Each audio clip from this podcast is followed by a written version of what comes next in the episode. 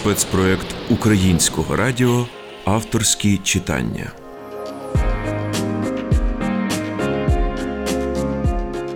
Вітаємо всіх слухачів перед мікрофоном Ніна Герасименко. Сьогодні в ефірі продовжують звучати сторінки роману українського письменника Дмитра Кешелі Родаки.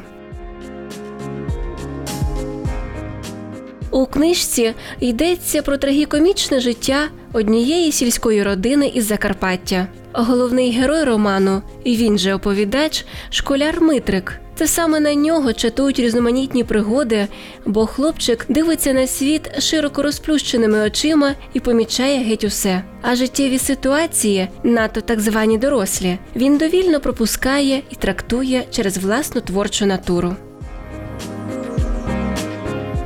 Сторінки роману Родаки читає автор Дмитро Кишеля. Слухаймо.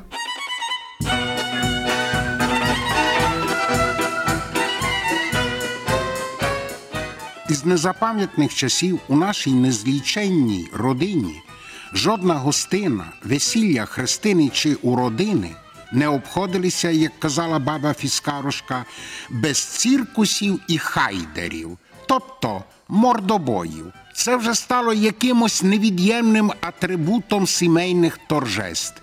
Вірніше б сказати, непорушним ритуалом бити один одному писки. І часто, коли баба приміром згадувала, як вони були на храмовому святі у Лохові чи Бобовищах, дід Соломон одразу прокидався із дрімоти і зацікавлено питав. «Е, Сесе, Марко, тоді, коли мені наш Павло вилицю потрощив. Ні, потятко, це тоді, коли я нашій невістці мінометці два передні зуби вибила. А Павел тоді тобі лем ключицю потрощив, відповідає баба, позіхаючи. Ось така собі родова історична пам'ять при відліку найбільш значимих сімейних подій і торжеств. Якщо ж гостина завершувалася тихо, мирно, ніхто це за свято не вважав. А просто говорилося між іншим. Маленькось мися зібрали, верли щось на язик, горлянку замочили і тихенько розійшлися. Але про таке ніхто не пам'ятав. Вірніше, принципово не хотів згадувати. Ось і нині, збираючись із гостини від дідового брата Микули, я ледве чекаю, коли почнеться той циркус і хайдер. Дружина дядька Миколи, тітка Олена на прізвисько Мікроба, вручила урочисто бабі Фіскаросці величезний вузлик із гостинцями. Це на завтрашнє опохмілля і дарунки тим, хто не міг прийти.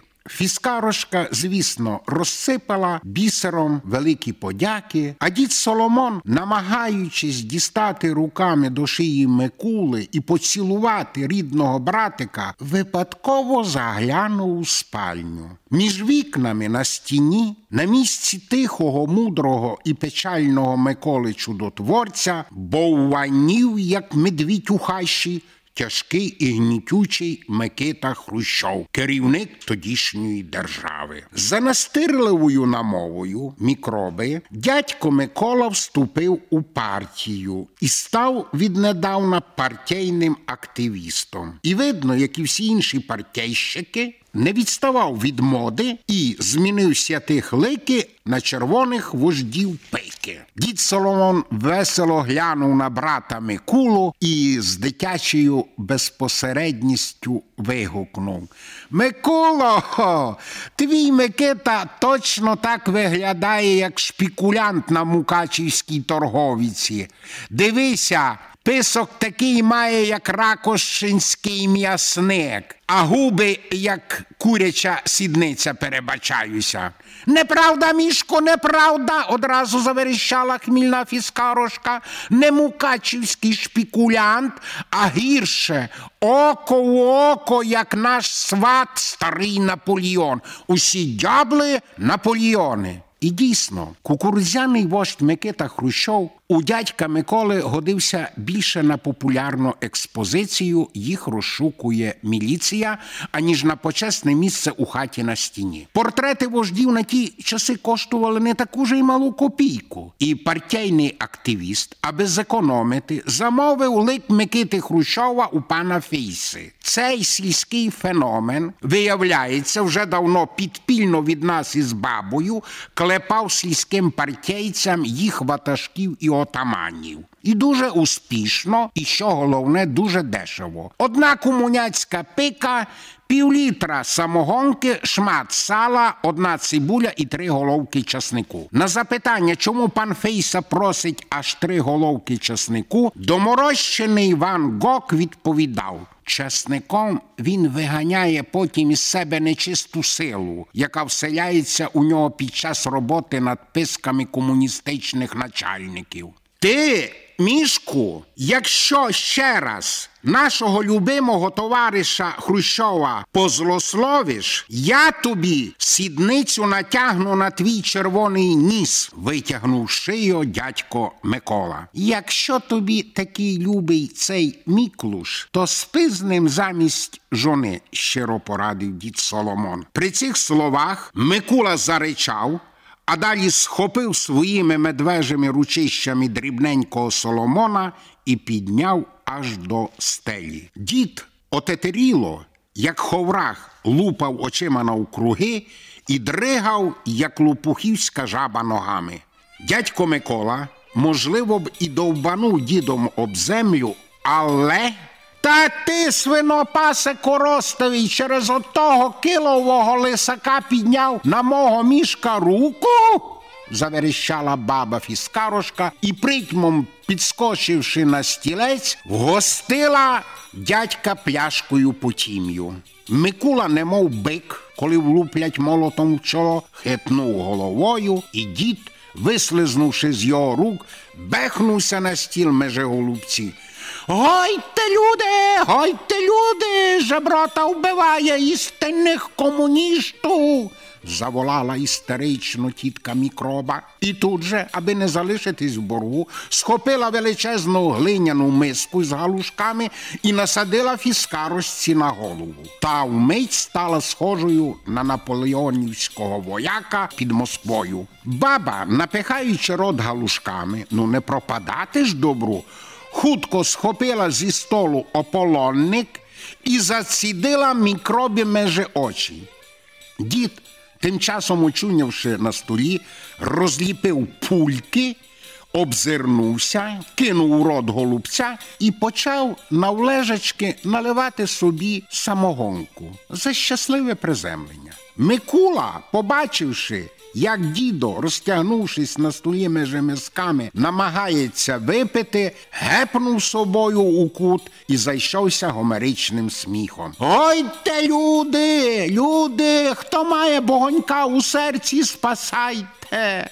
Жеброта вбиває чесних комуністів, верещала мікроба, сидячи зверху на бабі фіскаросці і луплячи бідну друшляком по голові. Моя золота баба спробувала скинути із себе супротивницю, проте, як завжди, заплуталась у своїй широчезній сукні і тільки безпомічно дригала ногами. Моя фіскарошка уже готувалася віддати Всевишньому душу і у своїй безмежній смиренності і великих чеснотах постати перед вратами вічності. Мужньо переносячи удари друшляком по голові, бабина свідомість працювала навдивовиж чітко і ясно. Нині велике свято.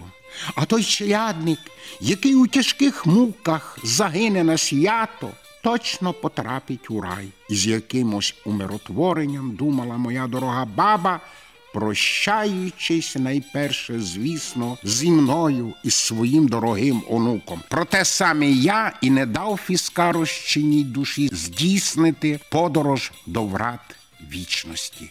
Побачивши, що баба дригає ногами все рідше, а мікроба запалюється чим далі все більше і більше, я схопив заразу за волосся і потягнув із тіла великомучениці. При цьому пригостив мікробу ще й глечиком по хребтянці. Та вмить забула за фіскарушку, блискавично вихопила з-під шафи кирзового чобота і втеліжала мені меже очі. І сам дивуюся, як ті стовпи вогню, що вирвалися з моїх зіниць, не спалили хату дорогих родаків, а кров, що хлинула із носа, не потопила істинних комунішту.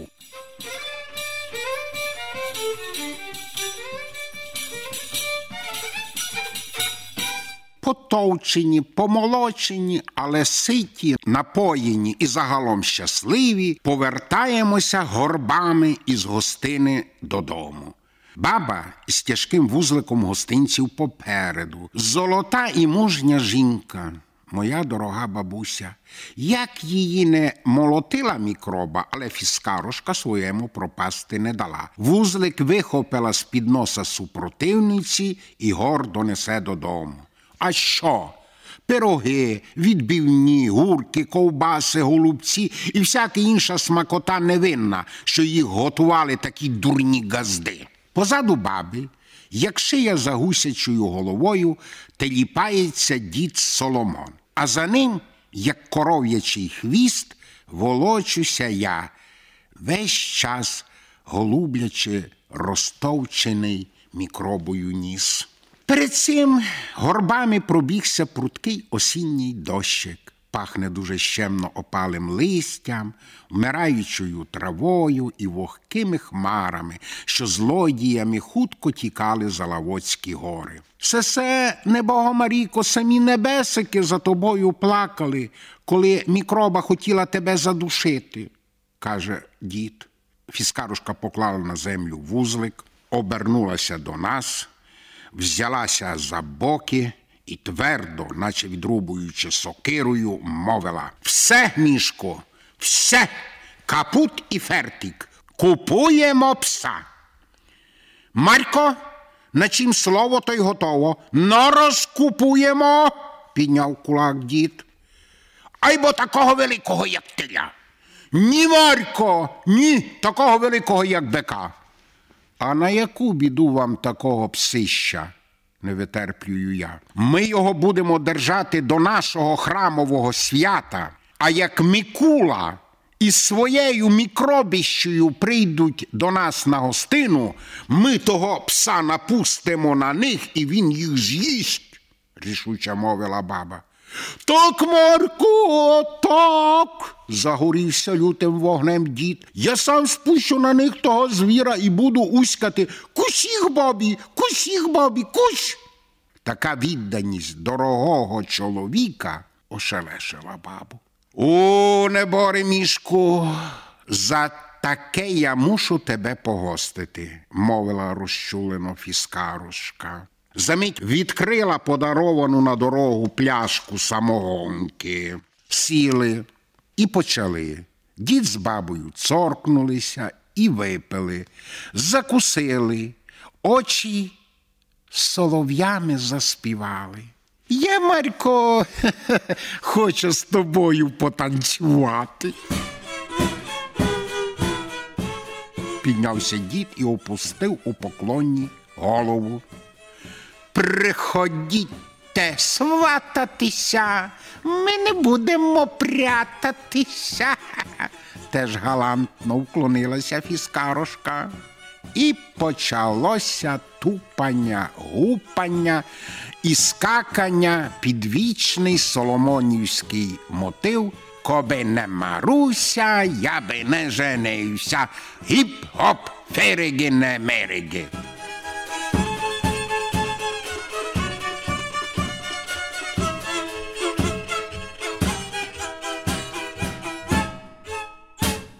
Но, мішку, за такий танець шманець тепер я мушу тебе погостити. Із своєї пляшки, ледве дихаючи від танців, сказала баба. Випили знову. Ти знаєш, мішку, а твій братцьо Микула дуже ядрену паленьку варить. Така добра, що текла без каменю, мовила баба, витираючи губи після чарки. Така гладенька, як олія, а пахуча, як ружа. О, Марько, то то вшитко наша файта, то наш рід такий, підняв гордо до гори голову дід.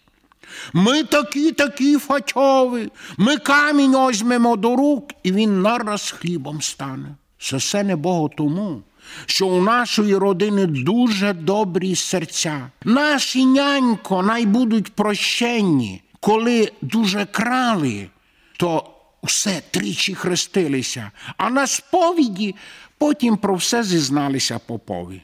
Тут дід не витерпів і пустив сльозу. Ой, недобрі ми мішку з тобою, люди, недобрі. Грішні такі, що й сама не знаю, як земля нас носить, посмутніла й собі баба. Недобрі, Маріко, ой, недобрі і грішні, охоче погодився Соломон і тут же нашорошив вуха. А чим так тяжко ми согрішили? А тим, що ваш рід такий золотий, а ми його псами хочемо замордувати. Затремтів у баби голос. Люди нас, твій братцьо і його жона, як анголів прийняли, накормили, напоїли, а ми їм псами будемо вертати. Марко моя діамантова, упав дід на коліна перед фіскарушкою. Ластовки би співали з твого ротика. Я теж так думаю. Люди нам свої душі під ноги стелили, а ми ще самі почали бійку. Дід з якоюсь огидою і осудом одразу подивився на мене. Ой, велике щастя, що бійка почалася не з моєї ініціативи. Інакше мої теперішні супутники одразу б вчинили наді мною польовий трибунал без суда і слідства. Прости нам, богоньку, прости, підняла пристрасно до неба голову баба. Закрий очі на ті наші гріхи і затули вуха від наших дурних слів, що почув із наших немитих писків. Боженьку, пусті наші словеса, не приймай на небеса, щиро попросив і собі Всевишнього дідо.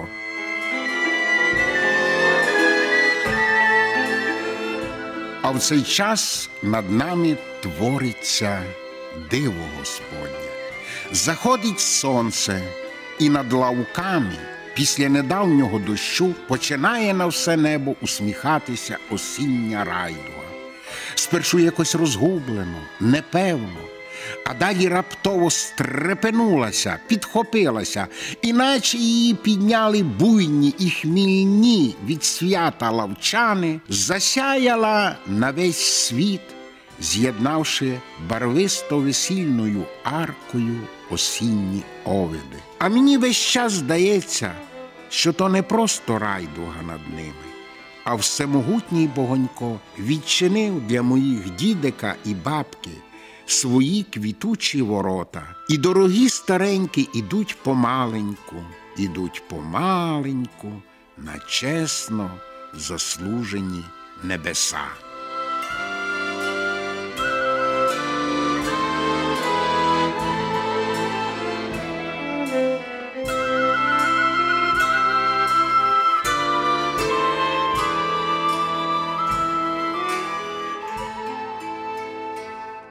Слухали сторінки роману українського письменника Дмитра Кишелі Родаки. Читав автор. Над програмою працювали режисер Костянтин Лаврентюк, музичний редактор Вадим Церенко. Передачу підготувала Ніна Герасименко.